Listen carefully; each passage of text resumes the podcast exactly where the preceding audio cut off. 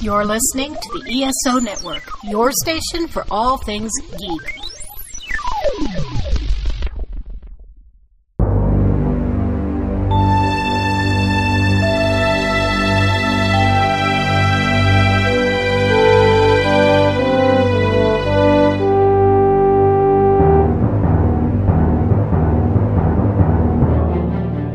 Welcome back to Earth Station Trek, a show where we trek from the early days on NBC to the future on Paramount Plus and everywhere in between. I'm Charles Kelso, and it's my privilege to introduce the Earth Station Trek crew Keith Johnson, Hello, folks. Alan Seiler, Yeah, That did not No, sound it's- like a Keith intro. Not my typical greeting. I, I froze. My, mine is. We haven't heard from the green one. and Veronica Dashnell. I love it. Hi. That is my typical one. It is. All right, do we have from this week in Trek this week, Keith? Just a, just a couple, because it wasn't a lot. It's like nothing happened in the entire month of October throughout human history, which is so funny when you,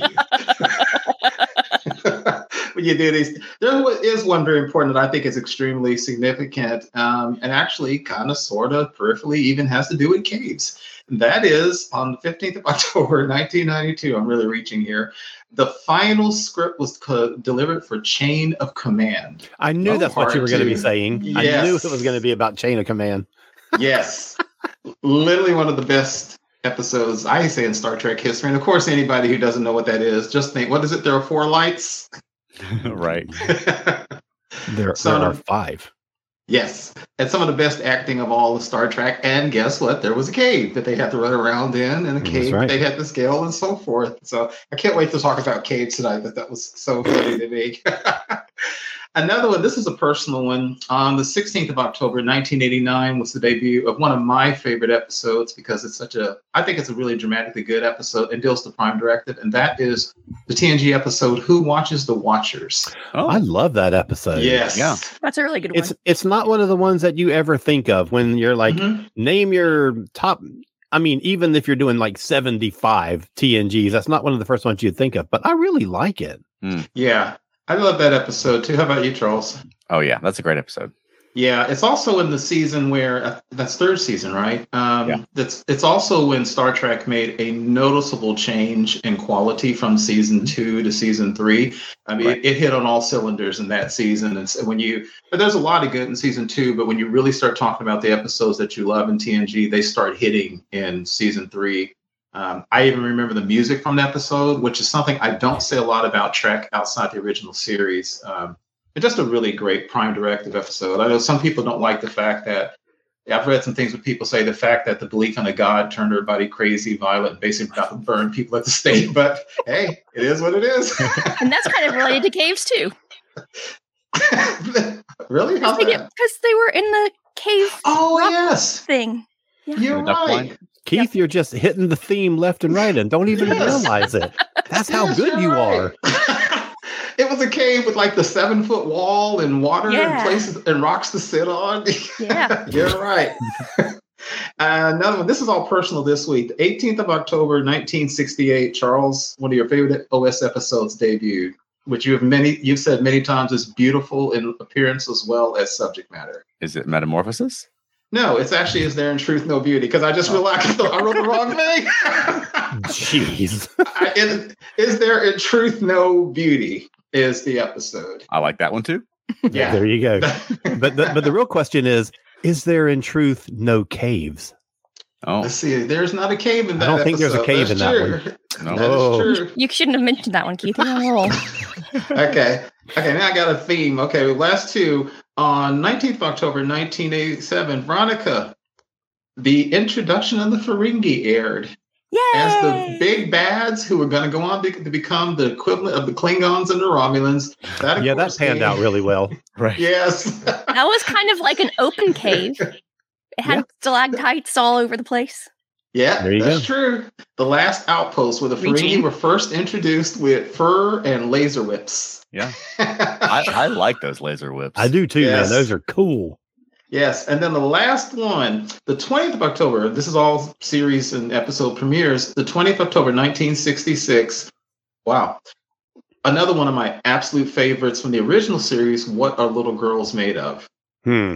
which has modern Star Trek tie-ins because Dr. uh, Roger Corby, who we now know from Strange New Worlds is going to be somewhat integral in Christine's future, was featured. It brought in um, some stuff from Robert Block, who was one of the writers of the Twilight Zone. This whole concept of the old ones, an ancient spacefaring race. And it showed that to make an android, you just put somebody on the table and spun them around several times. then an android popped out. You know, that was a pretty cool effect, though. it was, and it was in, took place in a series of caves. It did. I, exactly. in that one. Exactly. You have one outlier tonight, but all the other ones line up Yeah. with our theme beautifully. Right. Wild. Keeping Oh, That's up this with week- the one third. yeah, that's this week in track and cave history. Trek and cave history. And Matt Sweatman is wondering if our subject tonight is how caves are represented in each Trek series. Something Something like that. Something like that. No, we're, we'll we'll be talking about the Lord X episode caves in a little while.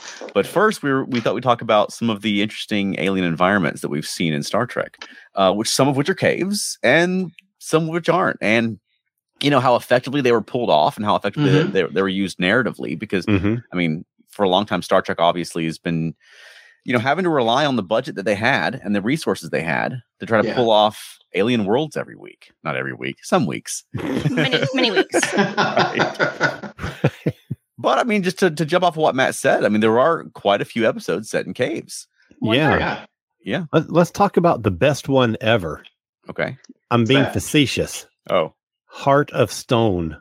oh, I, I Stupid like DS. Heart of Stone. I, do too. Isn't Not- this one with with Odo and the changeling and Yes. it's coming up? That was the one I was going to talk about. That's I like that one. Uh, Oh, but that's the one where Kira is yeah, that whole ugh, that whole lovey-dovey nonsense.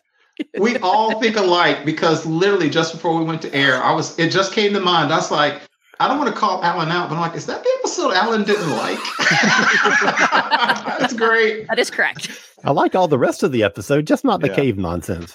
What were you going to say about it, Veronica? Well, I was going to say that um, the way that they thought that Odo thought the cave was going of of growing up her leg and then covering her body Mhm. that was that was a pretty cool concept and i really enjoyed that Mm-hmm. and it looked Okay. like they harkened back to that a little bit in in this lower decks episode we're Sure. going to talk about later um Mhm. even though it was actually a changeling just making it look like that's what happened but the changeling had to get the idea from somewhere so therefore that is clearly a thing that happens on some planet somewhere that they have seen Okay. yeah. I mean, I, I thought it was effectively using that one, using the cave, because they're very isolated. Yes. and it's very much you know that part of the episode is very much a two-hander with Nana Yep. Visitor and Renee Aubergenois. Mhm. But I mean, they they use it really well. I mean, that that's the episode where like Odo essentially breaks down, not necessarily in tears, but just about in tears, which is very unusual for Odo.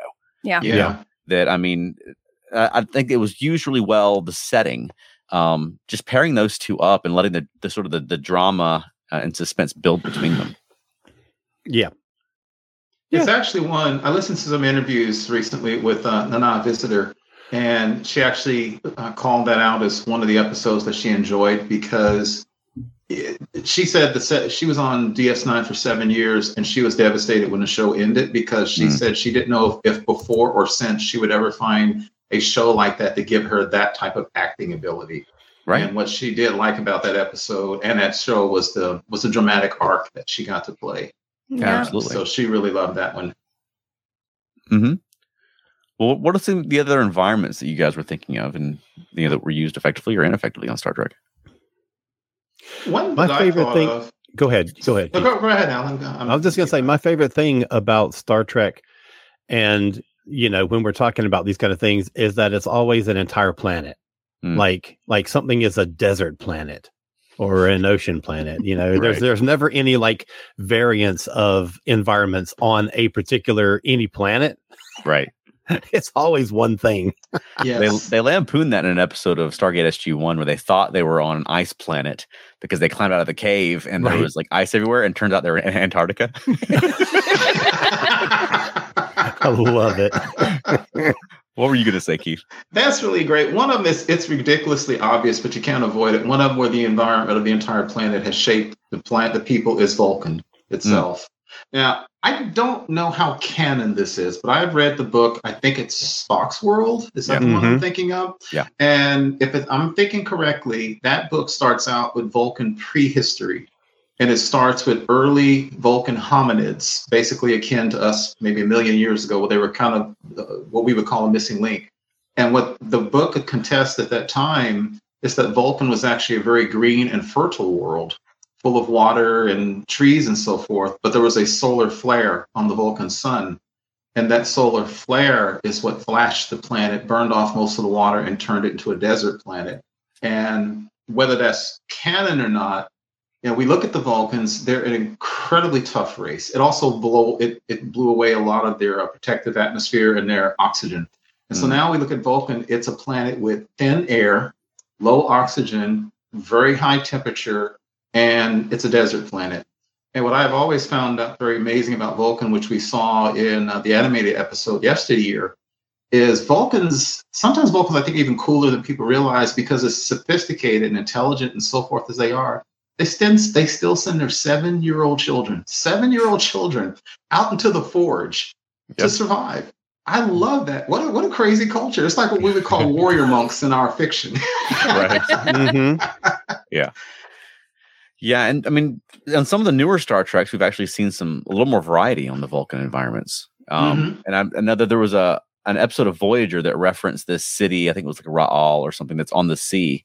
And then we got a scene set in that episode that's like there's an ocean and you know, or a body of water, and which is an unusual thing to see for, Yes. for, for portrayals of Vulcan. Oftentimes, it was just a red background with some rocks or Yes. or an exterior. yes. Um, and one of the episodes, of course, where Vulcan itself really came into play, obviously, was the first trip to Vulcan, which was Amok Time, Right. where Kirk not only found himself in the horrible position of fighting his half Vulcan first officer, but as McCoy said, if the heat doesn't kill you, the thin air will. And the whole point of that was I still don't know why Kirk, well, I know why he took that, but the whole thing was Kirk was basically about to die of either heat stroke or s- suffocation or getting his head cut off, whichever. Right. Uh, and so I think that's that's a that's a good example where the the, the nature of the planet plays greatly into Mm-hmm. Mhm. these people because they are still one of the most physically impressive people in Star Trek, the Vulcans. Sure, yeah. Matt Sweatman says that every science fiction property has ice planets or desert planets or jungle planets. That is absolutely true because the first thing That's that came true. to mind was Arrakis. True. Yeah. Oh, oh, good one. Good one. yes. Yeah, I think a desert planet to me seems a little more plausible than like a jungle planet does. Yeah. Um, because you're just a little bit too far from the sun to get a lot of Mhm. foliage, you know, like and we've seen all we all seen pictures of Mars and Mars is essentially that. Oh, Yeah. Um Yeah. not as hot though. But um I mean, that's one thing that we saw on Star Trek going all the way back because you know, they had the cyclorama set, they put a different color gel on the sky and Yep. then changed the rocks around you know, and then you you have go. different environment planets. You know, Yeah. you, you want a jungle planet, you put some bushes around and make the sky green. you know, yes. Yes. Right. I But- I you say that Charles. I still miss those planets where, like you said, the sky was purple and all these color, other color. Wow, it was just so Mm-hmm. Yep. cool. they're doing more of that now. You have sort of Mhm. the Mm-hmm. modern version of that, I guess, is their AR wall set. Oh, You yeah. get a similar sort of feel off the AR wall set where you'll have. It, it just makes this this it makes it feel more like, a little more like a stage, which I'm not saying in a negative way. Um, Mm-hmm. Mhm. but it feels a little more like being on the cyclorama, just with more interactive backgrounds hmm in a lot of Yeah. cases. I, I think Yeah. it, you know, most all of the there's there's not that many times that Star Trek in any of its iterations has done a lot of location work. Right. A lot of these exterior shots that we're talking about have all been done in studio, Mhm. and I think the AR wall is something that you're in studio, but it makes it feel like it's not right. Mm-hmm. and it it is Mhm. absolutely an extension of that well quote unquote technology from all the way back to the original series where it is exactly what you're saying it's a big panoramic Yeah. stage set that they would redress in different ways and Mhm. now it's just done digitally right. and and live like as the action happens and the backgrounds can move and and can change as the story changes Mm-hmm. and it's a fascinating technology Yeah, Mhm. and they can, you know, like with green screen, they did a lot of stuff on green screen or blue Mhm. screen before that. right But you have to light everything, Just right. yeah, just right. Yes. Um, whereas, really just right. but now with the AR wall set, they don't have to do that because you get a lot of interactive lighting Mhm. from the environment. So you know you have that the different colors cast on, the, which I think it it just gives it a different feel. yeah. yeah. And uh, one of the things to say about what the different planetary atmosphere colors, as you were mentioning, Charles, I- I've read a lot of people say how unrealistic those were, but that's actually not true because if you think about it, it's a very weird thing on our planet. We don't think about it, but we always think our sky is blue, and it is sometimes, but our sky is red, it's red, it's orange, it's Mhm. orange, and it's pink. And it all is from the same sun and the same sunlight, and it all has to do with what's filtering out the light as the light travels through it. So you Yeah. could absolutely have a completely breathable planet for humans with a greenish sky or purplish sky if it had a certain amount of dust or if it had say, Mhm. more argon in the atmosphere than nitrogen. So those are actually more realistic than I think we think. What wasn't realistic, but what I also miss is you remember all that little humming background in so many planets in the original series. There was always wind like chimes? "Uh." yes, I love that.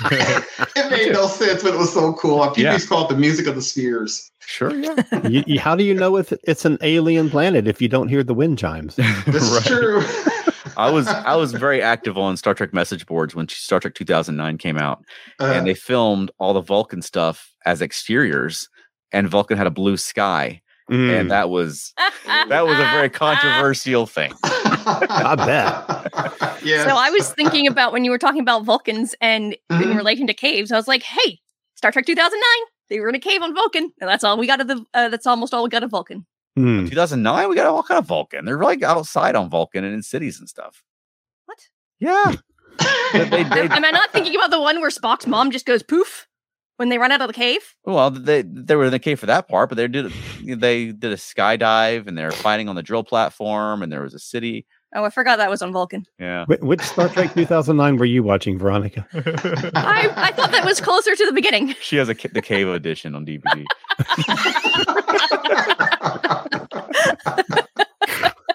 oh shit! That's, um, oh, sorry.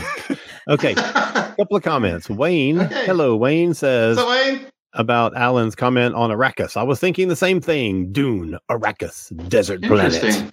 Mhm. And then Matt says, I love the location episodes of original series, such as Arena, Shore Leave, This Side of Paradise, even the location scenes in Operation Annihilate. I Yep. love the location scenes in that. They're awesome. Oh Yeah. yeah. those are really good. Yeah, and I think the the location work on the original series looks particularly beautiful because the the way that Mm. show was shot. Yep. The types of lenses and the fact that they're shooting on 35 millimeter film Yeah. rather than on Mhm. video. Um, or you know, and they would edit they would they would film a lot of next gen and DS9 stuff on film, but then edit it on video. And like the DS9 stuff we still hasn't haven't seen a film edit of a lot of that stuff. No. But yeah. the original series just looks fantastic. There's that famous scene where Kirk's running through the woods and it's a moving camera and it just it just looks great. Yes. And you get that Right. natural lighting. Mhm. Yes. Shore leave, is that it? Uh-huh. No, um, yes, it is shore leave. Yeah, that's a good one. Yeah. That's a good one.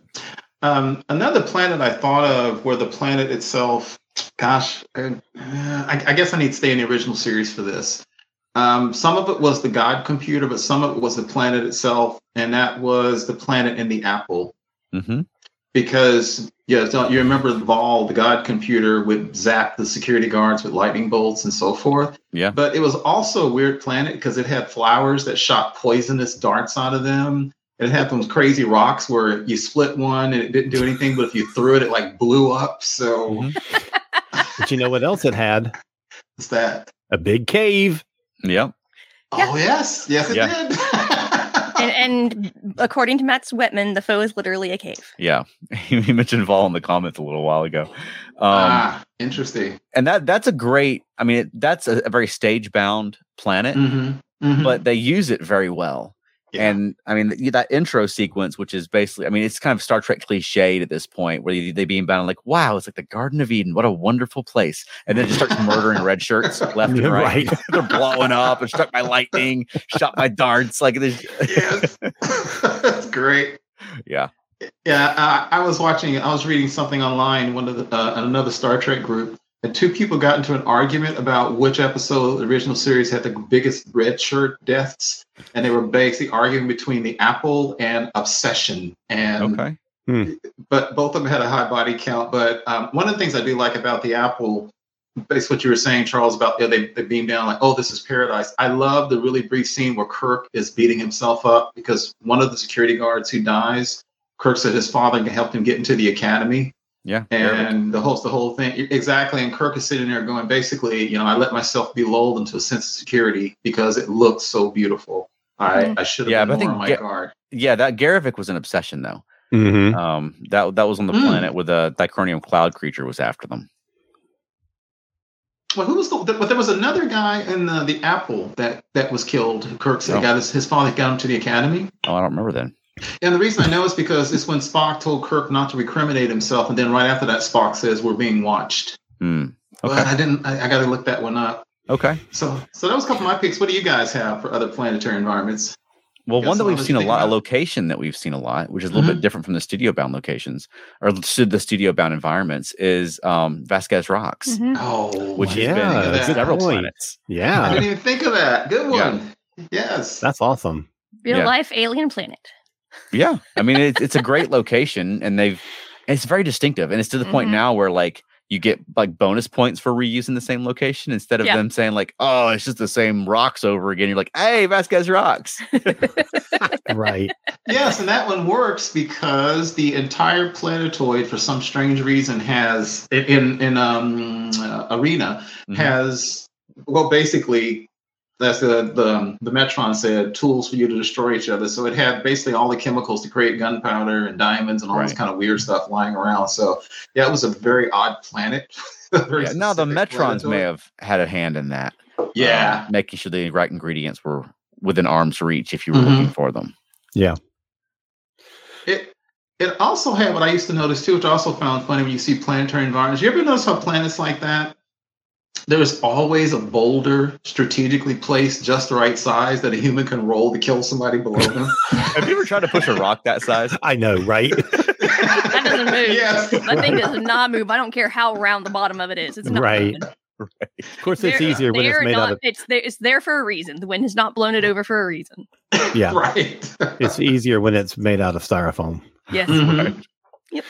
So we've talked about deserts and we talked about jungles Mhm. and and we've talked about Vasquez rocks. Let let's I Mhm. want to talk about something different, something a little colder. I want to go to the ice worlds. So let's Okay. talk about Okay. let's talk about the Andorians and and Oh. their Woo, yeah. home planet And where those have caves. and, and they have caves. Exactly. That's They crap. where- live, in, they live in the cave. Oh on the ice that's where the planet. that's where the Wow. Enars live exactly.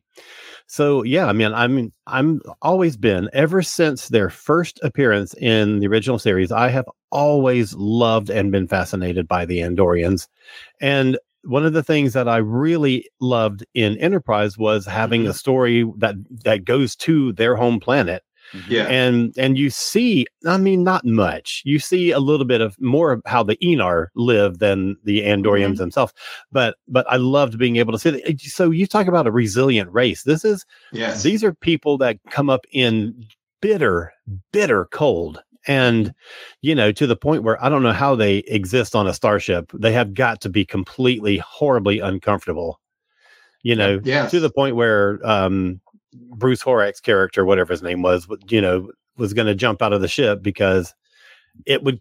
And that's the. yeah, no, We'll we'll have to get into that another time where where he should still be alive. Don't get me on him, or man. Don't get me on him exactly. We're gonna lose this episode. right but um but i'll tell you i i, I love the andorians and i want to Mhm. see more of their home and you know like I, in ds9 we saw a, a good bit more of ferenginar Yeah. and we Yeah. kind of get a sense and that's another one a rainy Mhm. planet Mhm. and that's and that's uh, uh, something that I would like to get more of from an Andorian character, something that Mhm. really explores where they come from and and and what makes them the way they are. Right? You know, and I was There's there's reading- also- also for that. There's also Mhm. Rora Pente. True. Talk yeah, about that's cold. what I said. And, you know, Alan, I find a very interesting contrast that in Enterprise, the Vulcans and the Andorians have been at war. Yeah, They're both two very fierce races of people, even though Yeah. Vulcans have logic. And you have one comes from a hot desert planet, and one comes from a, a, a almost unlivable ice planet.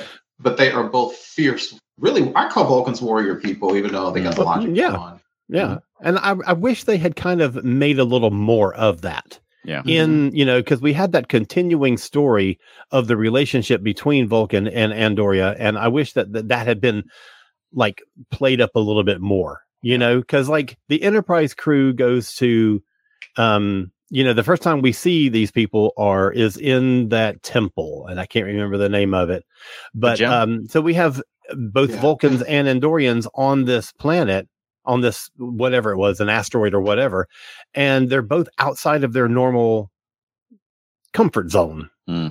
to be to be literal about it and i would like to have seen you know going into a colder climate have an effect on vulcans and going into warmer climates have an effect on andorians i would like to see more of that kind of thing rather than them just being humans in a human environment wearing blue makeup and whatever Yeah, that would be funny to have like a them having to meet on Earth and like the Andorians are bundled up and the Right. Vulcans are having to like, you know, wear cooling things. You know, they're meeting in like a, a temperate, you Yeah. know, a moderate climate. But it's, it's still kind of extreme for both of them. That'd be whether those are aliens or not, that'd be a, a cool concept for an episode. That's Yeah, yeah. true, 'cause you- Backwards. Because you could have a you could have a warm section for Vulcans and Mm-hmm. Klingons and uh, Cardassians. You could have a cold section for the um, Andorians and the Breen. Um, it'd be like mr freeze on the old batman show yes, where, where you like click a dial and it turns blue Yeah. yes. Just that part of the room. Yes. And you're you're right, Veronica. I said that backwards. Yes. Uh, one, we one knew thing I what you was- meant sweetie One other thing I want to say real quick is Alan was talking about the cold. I was I've been watching a lot of Viking history stuff, and one of the things that caused the Viking depredations of of uh, Europe for hundreds of years was it was pretty damn hard for the Vikings, the Danes, and so forth to live. Mm. Um, there was it was hard to farm the land, and at least once or twice in human history since oh, like 2,000 years BC, there's been a couple of mini ice ages. And hi- historians and archaeologists and anthropologists have traced things like mass starvations and also mass wars of conquest during these many ice ages, where it's basically just too damn cold to grow food and Mm. people turn to conquering. So that would probably also explain why the Andorians became kind of a warrior race as well, because Mm. it's hard to live on that planet. Well, and and and thinking about that, is there a similar thing that happens in Andorian history? Did they go through, you know, we have ice ages. Did they go through heat Ah. ages? You know, This is Oh, Where- true. Yeah. where their planet becomes unlivable for them because Yeah. the the the climate changes so drastically. Ooh, that's Yeah. fascinating. I'm ready. Mm-hmm. to- yes. Charles is like, you guys are really focused on the enterprise here, but No, But- well, it's but just two that quick- that's where That's we one saw of the Enterprise Andorians. episodes I remember. Yeah, but Yeah. two quick things also about the Andorians. There's the episode where Archer has to fight Shran, and the weapon is some weird ice cutting tool, which is like it's their Yeah. weapon.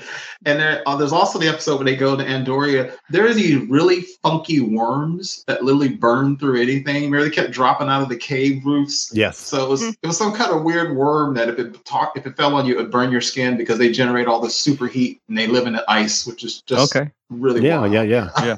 yeah. That, that's I'd forgotten about that. That's a good point, Keith. Mm. Um, Matt has a couple of things to say. One is that he loved the ice environment in all our yesterdays. which Yes. took place in What a cave! uh huh Uh-huh. Yeah. when they fell Zarabeth. And he says, I think environmental and temperature adapting would be very important to the various races to train for in Starfleet. Oh yeah, that's a good point.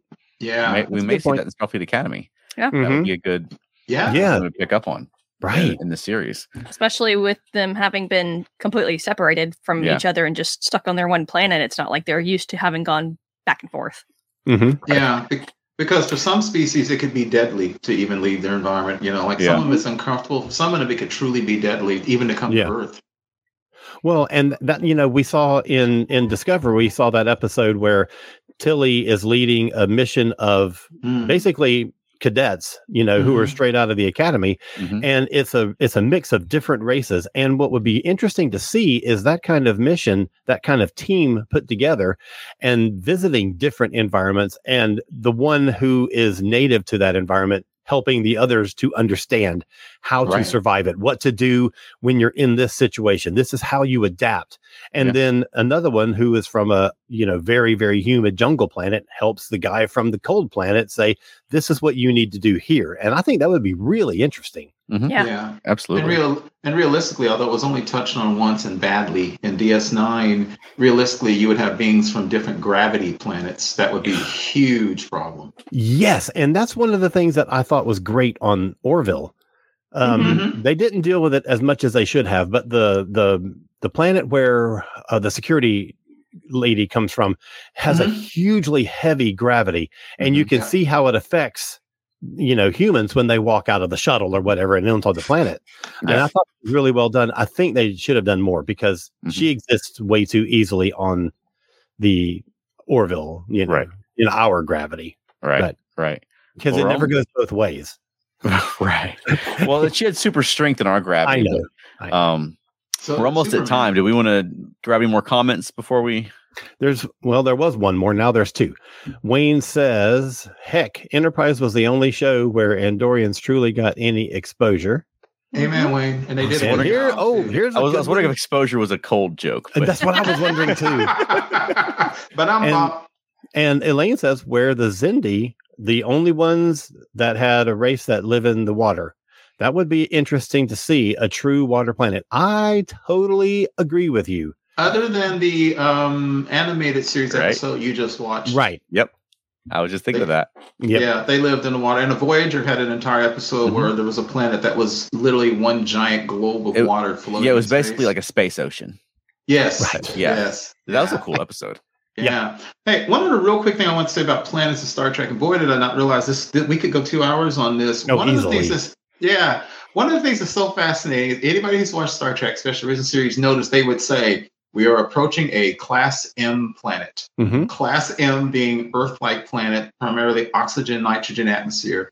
And there were other planetary types. One of them that um that was pretty interesting was there was um there was a demon type planet in Voyager. I think that was type Y. There's all these different types of planet.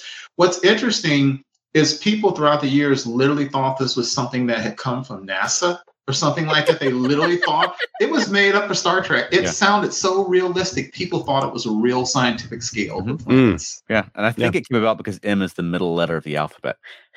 So that's It, it, yeah, it is something like that. Yes. Not too hot, not too cold. Right. Yeah. Isn't right that in the middle. wild? All right. Well, that's fun. We'll have to revisit that topic. We're gonna have Yes. quite a few weeks where we're gonna have to come up with topics because there's no That's episode. right. So yeah, we could go on for this topic. don't Actually. be surprised if you hear this one come back in part two. All right, so we're gonna we're gonna be talking about the lower decks episode caves, but first, uh, let's take a quick break to promote a fellow ESO Network podcast show. Uh, but don't go away because we'll be right back.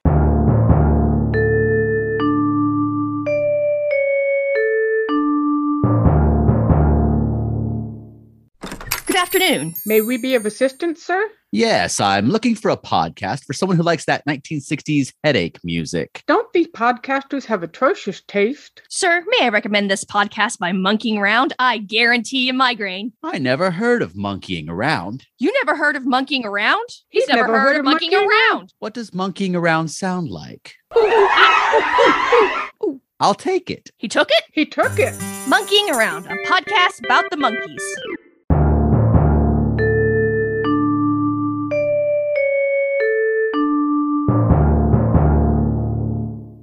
Spoilers, spoilers, spoilers. She's doing a cave echo. There you go. Yeah. I thought of that two seconds Very- ago. Yeah. Very good. Good job. Awesome. That was amazing. All right, so that's spoilers for Star Trek Lower Decks, Kudos. the episode Caves, uh, which I believe is the eighth episode of season four. Yeah. Yeah. Which I'm going to go ahead and jump out and say this is a wonderful episode. Yes. I loved this episode. Yeah.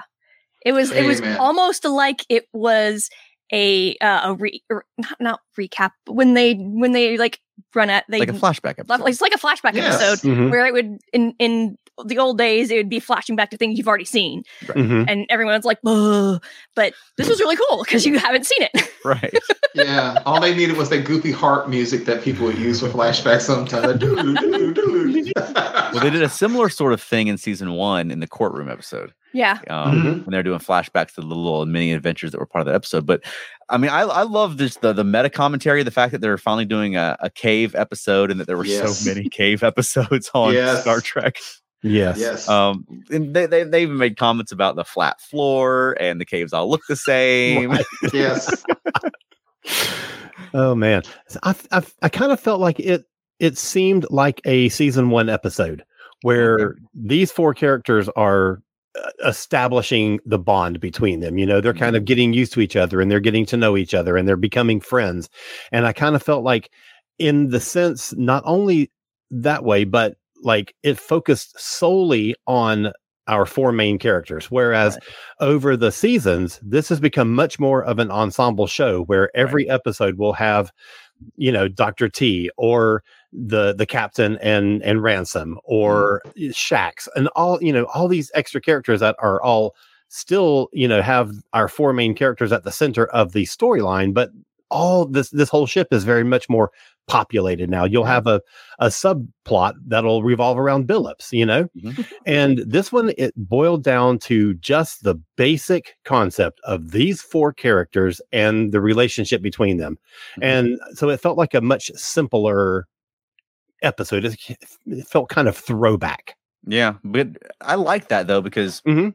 I mean they they called out in the episode, but they have been there hasn't been foursome really this whole season since they got Yeah. promoted, and I, Exactly. and I love Yeah. that they're building on that that they're they've and, and revealing they've been off leading missions with ensigns Right. and Yeah. doing things like that. But yeah, and then I, I was thinking about it watching the episode, like yeah, I mean it has been two of them here, two of them there, one of them here, one of them there. yeah. Um, you haven't had the foursome like you used to have, which I thought it was a, a nice a nice callback to that original setup of the show, but also kind of illustrating how the show has grown this year. Yeah, absolutely. Um, let me just jump in really quick with a couple of things because this comment is very, very important. Wayne says, I wait for Veronica spoiler alerts with great anticipation. so do we, Wayne. so does she. right. And Matt says the funniest thing in this episode was the idea that Rutherford got pregnant and Hatton told the others. Mariner's reactions were priceless. it was great. Yeah.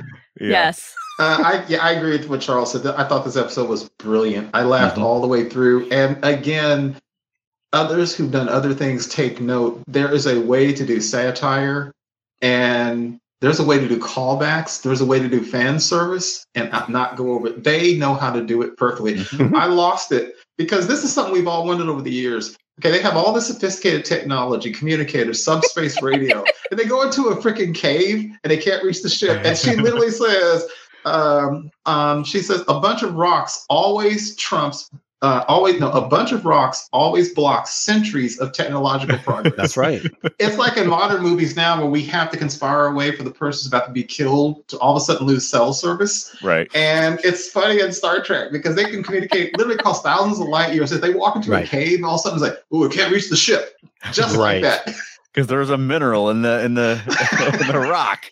yeah, that's, Yeah. that's great. Let, let me let me tell you what else this episode made me think of. Okay. Mm-hmm. And and it kind of goes back to DS9, where DS9 you had big story arcs, especially toward the the last half of the of the series, you had big Mhm. story arcs, and there would be like a nice, quiet, fun episode before the big bang at the end of the season. Right. And I'm thinking specifically, and I don't remember the name of it, but it's the one where they're about to go to war. Everything's about to drop.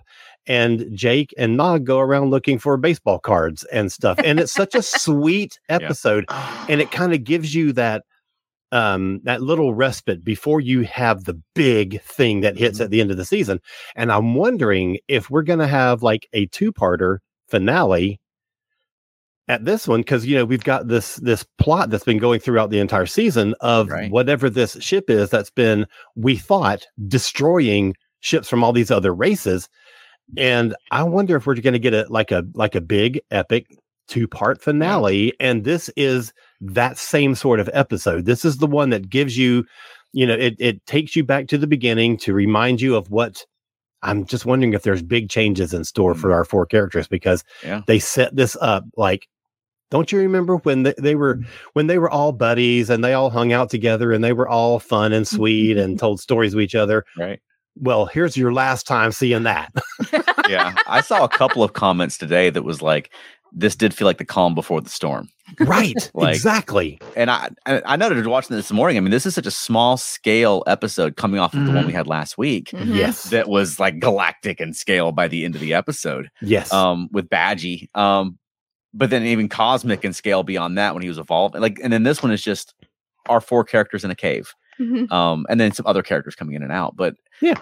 yeah, I I I, I thought it was like you said really sweet, and I like that it re sort of reestablished the relationship between those characters and let us check in with where they are as a group right now. Right. And I mean, yeah, we may be in for a couple of big weeks. yeah, That's a I'm good looking one. forward I- to it. I think that episode, Alan, I think it was in the cards. I think In the it was cards, called yes, that. yes. Thank And- you, thank you. And that's the, that's the one that gives us the soulless minions of orthodoxy. Right. the greatest things ever. Yeah, I hadn't even thought about that. But that's that's actually that's actually true. I read an article last night with Mike McMahon, who actually I guess it was at New York Comic Con. I meant to post Mhm. this, and he was saying that he kind of sort of wanted to address his what he said was kind of alarmist statement from a week or so ago Yeah, and he said, "Well, look, you know, basically, you, when you do the, in this business, you, I'm, I'm going to paraphrase. He's basically saying you're always paranoid when you're in the, in the entertainment business. Mm-hmm. yeah. He said, "But I'm writing, I'm writing season five right now." And he kind of sort of thinks he goes, "It's kind of one of those, oh, but you just never know." And he's like, "And I'm actually kind of sort of looking at season six. Yeah. So uh, he was he was trying to walk back because I think he caused a minor panic by what he said. He got a Sure. phone call after that came on the internet. the Paramount people were like, "Look, buddy, Why are your fans tweeting us?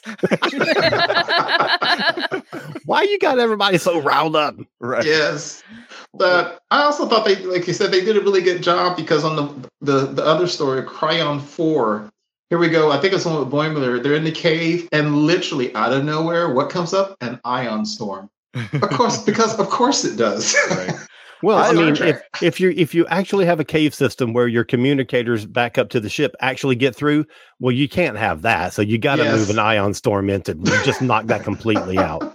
Ah, I I I want to get into some of these because I love Yeah. that Boimler story. Ah, Uh, yes. For one, I love that they brought back what's his face, Levy, um, the conspiracy theory guy. Yeah, yeah, yeah.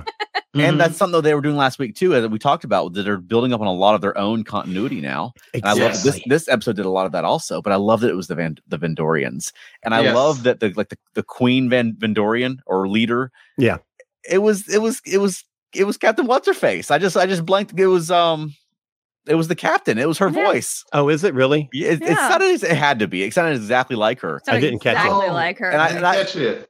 and I, I that made me laugh because it's a, an animated series, Alien, and they're reusing a part member of the voice cast, and that to just me like was on the animated a series. better tribute to the animated series than anything we've seen recently. That's that's exactly what I was going to say after I finished this episode, and I thought, you know, because to me the aliens looked a little bit like the Philosians, you know, Okay.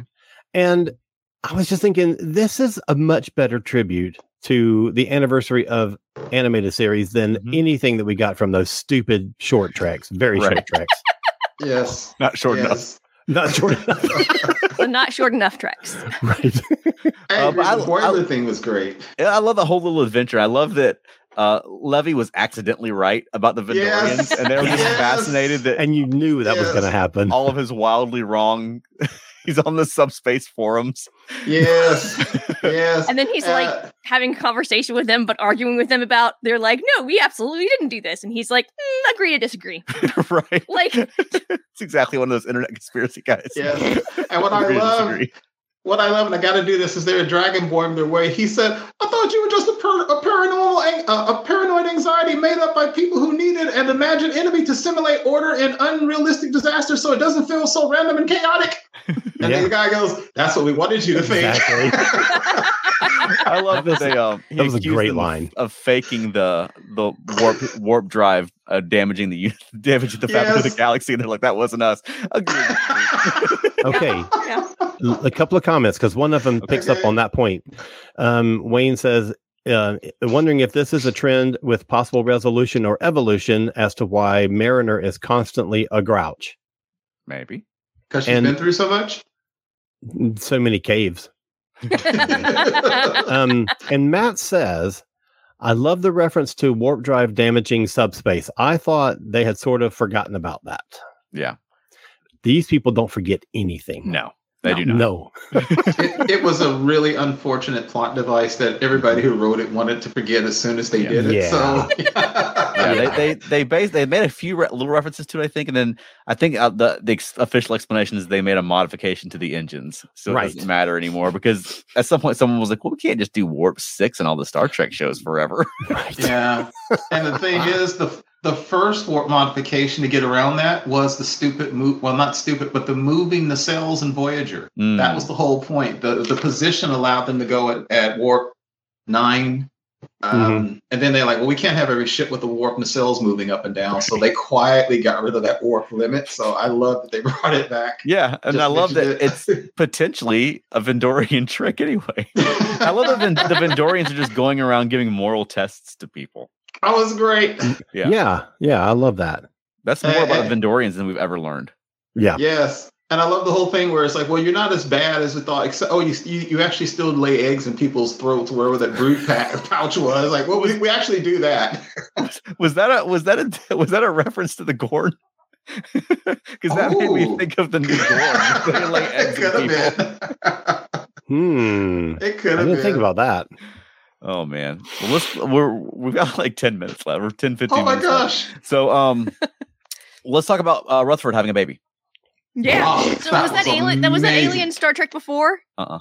Okay, cool. No, but there was a different alien that made Trip have a baby. Yes, I, was remember that. Just gonna Yeah. say that. Yeah, I, I thought there was, but I was like, I don't remember that being in like current. Like, No. Yeah. But I love that just as a Starfleet officer, it's like, yeah, I had a baby in a cave one time. I didn't tell you guys about that. And they're like, What? what? even Boimler was like, I have a roommate. You didn't tell me. right. I didn't hear you making your log or anything. that kind of things happens on a, on a, away missions.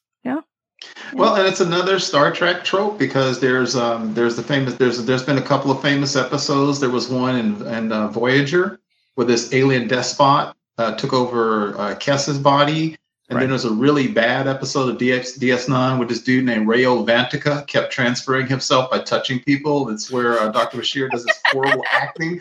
So this whole kind of Yeah. transferring yourself to people is not is another trope that they kind of picked up on the Star Trek. Right. I just loved. I, I really liked in that one though the the development for Tiana. Um, Yes. you know that her not liking. the only thing she likes less than engineers are babies, and then but she's kind of bonds with this baby over the course of the episode, over Mhm. the yeah. course of the story. I Mhm. guess it was like I don't know seven minutes long. Yeah. And I felt like this is a very different episode for Taana Mm. because she Mhm. Mm-hmm. wasn't her, you know, off the off the collar kind of character like she is, where she's just cussing left and right and right. she's she's much more measured in this one. She's Mm-hmm. much more calm and and doing the job without you know. I don't know. I just felt like it was a different approach, and I, and I kind of enjoyed it. Yeah. Yeah. She wasn't the Yeah. comic relief, in other words, Right. Right. which Yeah, uh-huh. we've and I gotten a love- lot of with her, like you know, chasing the when the board come on the ship and she chases the laser pointer. You know, Right. Right. just stupid crap like that. That is hilarious, and Yeah. and we didn't get any of that kind of to Anna in this Mm-hmm. Mhm. one, which I loved. I really enjoyed. And I like the matter of fact way in which she just nonchalantly said, These gals procreate by dermal contact. And it was just so whatever. Hey, it is Just what it A is. medical Yeah. fact. Exactly. yeah. Yeah, and I, I liked Rutherford using his engineering um, skills to make the trans the the uh, tricorder to be a translator, Yeah. Yes. Mhm. so he could talk. to Oh, the that was creature. great. That Yeah. was that was smart. Yeah. Yeah. It was really good. Th- This episode did another one of those things that's also funny if you do it right, which is where the aliens are horribly seeming and they speak in these big, expansive phrases. And then when you talk to them, all of a sudden they're like, yeah, you know, hey, whatever, dude. You know, they, and all of a sudden, because like that creature, it was Yeah. roaring. And then it was like, oh, I, I wouldn't try to eat you. I just want to protect my kid. Mhm. And it was, it was just, also something else they did throughout the, three, the episodes I thought was cool is you notice every person's experience allowed them to contribute a little bit to the technology they needed Mhm. to get out of the current Yes. situation. Right. Yes. With a, and they even did amazing techno babble with that one mineral that it had a name, and then there was another version where they literally slapped tri in front of it. Yeah. It was Right. great. Right. So it's like cobalt. Well, there's tri cobalt. There's this. Yeah. There's tri this. It was great. Do you know what? There's another theme here that I didn't really notice at the time, and it's only as we're discussing this that I'm kind of picking up on it, and that is that uh, almost every one of the stories that they're telling has something to do with them making contact with and and forming a relationship with something that is an other. Mm. you know Mhm. so it's like Mhm. rutherford doing the translator to talk to the monster and um the way that the the the lady impregnates Rutherford, and he's like freaking out about it. But then he forms a bond with the baby, Mhm. and and even Taana does that as Yes. well. And and it's then you know forming the uh forming an impression on the shape changing m- m- mold or moss or whatever it is, which Right. then turns out to be the Vendosians, and they are uh, you know the whole thing has been a morality test, and they they make a, a bond with them as well. So they're bonding with each other in a new way, but they're also forming bonds with the people and the and the aliens around them. Mhm. And And even even- interesting, and even characters that we've seen before, like um, Yeah, Levy and Helta Shift, Yeah. that Yeah. have not been They've likable been characters. others. Yeah. yeah, that Yeah. they're you know I, I really enjoyed the Mariner and Delta Shift thing where she's Yeah. now Me a too. lieutenant and she's leading the mission. Yeah, Yeah. but then she has to sort of reach common ground, and I love that the weird little thing where they grow older as they walk towards the one wall. Yeah. I thought that was good. Mhm. And then, and then the introduced like, "Hey, look up here." right? no, and they even threw chronotons in there. I mean, Yeah. they were really hitting it today. Uh, Yeah. You're right. That was great with with, with the whole thing. Yeah, I, I like what you said because they even they even talked about it was like caves always foster understanding and openness and sharing and all. It's, it's almost like the ultimate um, getaway from a company when they make you go on a picnic or something to try to bond. it's like the caves do this for everybody. right? it's a it's a team building challenge. Yes. I just wonder, you know, what's going to happen in the next two episodes because No. if they're doing this much to build bridges between all these disparate characters, is there going to be like a big ship-wide separation to next week or something like that? I'm just Mm-hmm. Mhm. I'm really interested in how these bonds are going to carry on through the storytelling and the rest of the season. Yeah, me too. Yeah. Um, Ali, uh, I'm sorry, Charles, you were talking about the one with Mariner. One of the things I thought was, here again, callbacks. When the guy says, the shuttle salvageable, salvageable, the power's Dunzel. Dunzel. I, s- I heard him. I heard he Wow. said, "Is the powers Dunzel from I the Well, didn't, old I, computer?" didn't, I didn't catch that. Yeah. Yeah. He said the I've heard power's Dunzo, Dunzel. but which- Yes, Dunzel. which- It's a part that serves no useful purpose, which is Mhm. what the uh, Commodore called Kirk in uh, the Ultimate Computer when he was Yep. going to be replaced by M5. Yeah. Yep. So I that was another- totally missed that line. That's so funny. And Oh the my. mineral that they needed, they pronounced it completely differently, but they kept calling it Mm-hmm. pergium. It's Mhm. pergium, Yep. the mineral that they were mining in The Devil in the Dark from the original series. Oh, with yeah. Laporta. Yep. So- Which is in caves. Yes. Everything is in caves. And that Yes. that creature in the Rutherford storyline was very Horta-ish. Yeah. You know, not in look necessarily, Mm, but it's protecting its baby. It's not trying to be a monster. Um, Right. which Right. was the whole thing for the Horta. Oh yeah, that's Yes. very smart. Yeah. Um, Elaine says she feels bad for that one guy that lost his leg. Did he get his leg back? Did he? No. Did, did no, Taana, Oh, they have to. Go- no, but regrow did his she leg. regrow it? Oh, I I'm hope assuming I'm- I so. want to know: Is he just hobbling around, or did he get a new leg? I'm sure Well, he they- did. I'm sure he got on The I'm this. dog got sure a new so. leg. Yeah, but they said they couldn't risk going back, so they said, "Look, we'll just get you. A, we'll get the doctor to get you a Yeah. new one." At the end, he was like, "Can we go get my? Can I get my leg back?" And they were like, "No." And so We're, we're done being old. We're not going back for your leg. right. I love when Mariner and the other woman just turn into like bickering old ladies as they're walking along. yeah. And she goes, that was "Oh my good. hip!" Yeah, that was that was great. And then I love, yeah, the one guy who broke his leg. They're basically like, he's a prodigy. He's young, so he can afford a few years. And Right. that was the whole thing. Yeah. And then I, I loved in the Tendy storyline that it goes back to the first episode. Yeah. It takes place right Mhm. after, when- like basically they're, when they first met and became friends, Yes. Mhm. uh, which I thought was really nice. Yeah. I, that's why I'm telling you, man. This whole thing is a huge throwback, and they're preparing us for Yeah. something next week. We got a big couple of weeks coming, I think. Yeah, we do, man. I'm Yeah. I'm so looking. Oh wait, wait, wait. We got a Golden Girls meets Lower Decks. Right. I don't know if Uh-huh. Elaine knows how much I love Golden Girls, but you just you're just singing my song right now, Elaine. Right. Uh, so I mean, so any speculation about what we're going to come up against in the next couple of weeks? I mean, we've got this big storyline that they didn't touch on at all. We better Right. see Talin in the next two weeks because I haven't Oh. seen Talin in a while.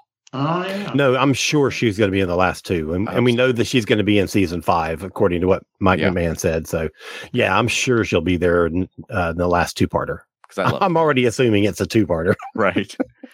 And then I mean they've they've got the dangling storyline. I think it was from all the way back to last season where Boimler was like Yeah. listed in section thirty one. Yeah. You know, uh, transporter duplicate Boimler. Right. um, which they've not revisited yet. So that's still Yeah. out there. Completely forgot about that. Yeah. Yep. And then you have that dangling storyline of Rutherford and his implant. Like uh, Yes. the origins of that. yes. So, I mean, either of those could come back in the next two weeks or those could be season five storylines. We don't know. That's right. Mhm. I thought Um, they finalized his implant in an ep- No, we learned some about it in that episode Mhm. last year, but they haven't gone back to that yet. Hmm. Yeah. So, Yeah, one of the things about one of the things I did love about tonight's episode, we keep talking about they were doing the callbacks, is they they even inserted techno babble that literally made no sense. But like um, Voyager especially got accused of that. You know, it- it's sometimes what you hear so many times in Star Trek, they will say, "If I can just." And that all that weird stuff was like, uh, Boyman, take off your pants. The the material of the fiber hit my phaser beam. Would be what? I love he said he could have used my jacket. yeah. I love when he takes his pants off. She's like, You just did that right away. And he's like, He's my roommate. Eh, eh, right exactly the, you know that reminds me of another thing that i thought was funny was they're in, at the end when they're in tindy's story and they're stuck in the turbo lift and she and tindy was like oh you know this has been such a fun day this is the best day ever and and mariner says well did you enjoy peeing in the corner yeah. the turbo lift is round there is no corner Sure, there's a hatch or something. maybe Ah, yeah no I, I i i love this one this maybe is one of if not my favorite episode of the season so far now this is not the Me first too. time i've said that this year because they- it's been a super strong year it has been It such has. a good year yeah Lower Decks is always. This is such a good year. well, I, I, I, I mean i feel it like is. we do have this same conversation Mhm. every season because it's Yes. better every year It Yeah. is. Yeah. and they i mean it, it was it was a great step to let them be promoted and Mhm. you can build more on the characters that way Yep. but Mm-hmm. i love that they're to the point now that they're they're using their own continuity Yes. and it's things from Yes. lower decks coming back that we remember uh, and i hope they continue doing that into season five because i think Yeah. that, that is really effective Mhm. I, I agree. Right. yeah I agree. Right. Yeah. Can you believe? I, mean, thought what is it, was season great. four? We're not even. We're at like 30, 37 episodes of this show so far. Yeah. Isn't that crazy? that's yeah. yeah. That's That's like- like, almost a, a whole season. That's like a season and a half of DS9. Yeah. you Exactly. know, right. Yeah. That- that's, it's crazy how few episodes there have been, but they've built Yep. they built the show up so much. So not I'm- only it that, was- but they're like half the length. So Yeah. really, this is like they're not half even the a length, season. but three times the pace. So I'm not Yes. sure how the Yeah, math wow. works out. That's true. Yeah. I, There's some of I the most feel like they're in story. ADHD time.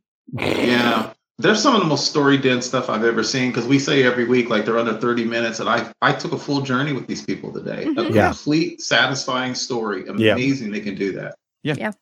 Absolutely amazing. So I'm I'm looking forward to next week. So but Yeah. next week we're gonna do something a little bit different hmm because next week we're gonna have a Halloween special instead of talking about lower decks. And so we're going to be talking about some of the some of the ho- uh, horror horror and Halloween movies that have starred Star Trek alumni.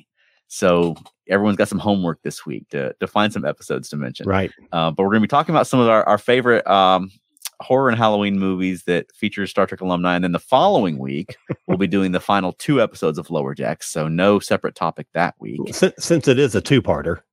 Right. Yeah. We already know this.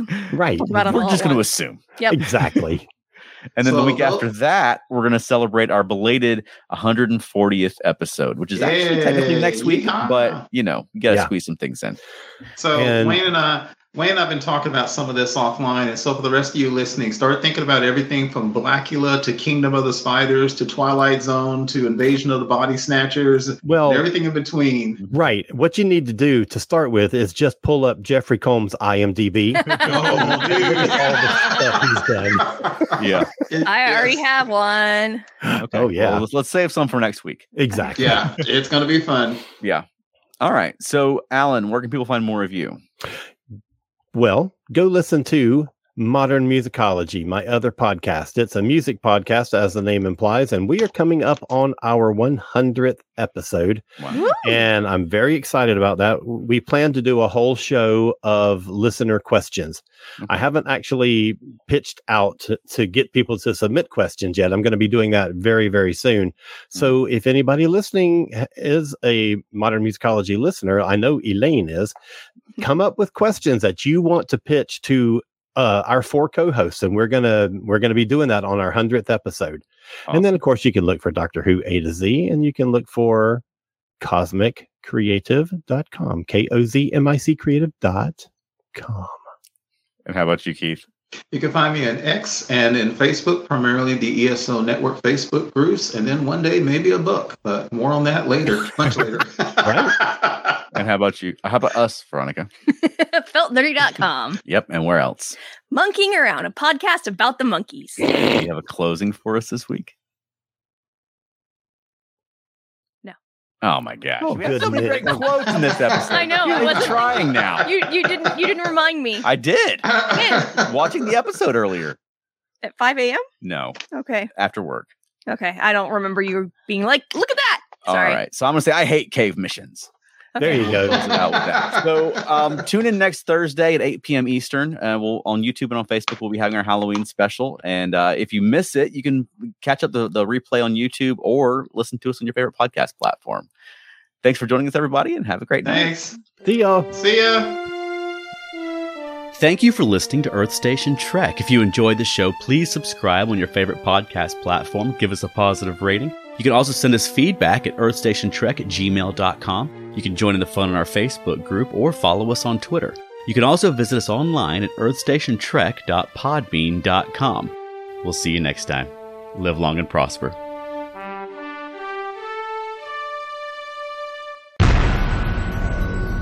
This has been a broadcast of the ESO Network. Be part of the crew and help support our shows by donating to our ESO Patreon or by shopping at the T Public store, which can all be found at E www.esonetwork.com. The ESO Network, your station for all things geek.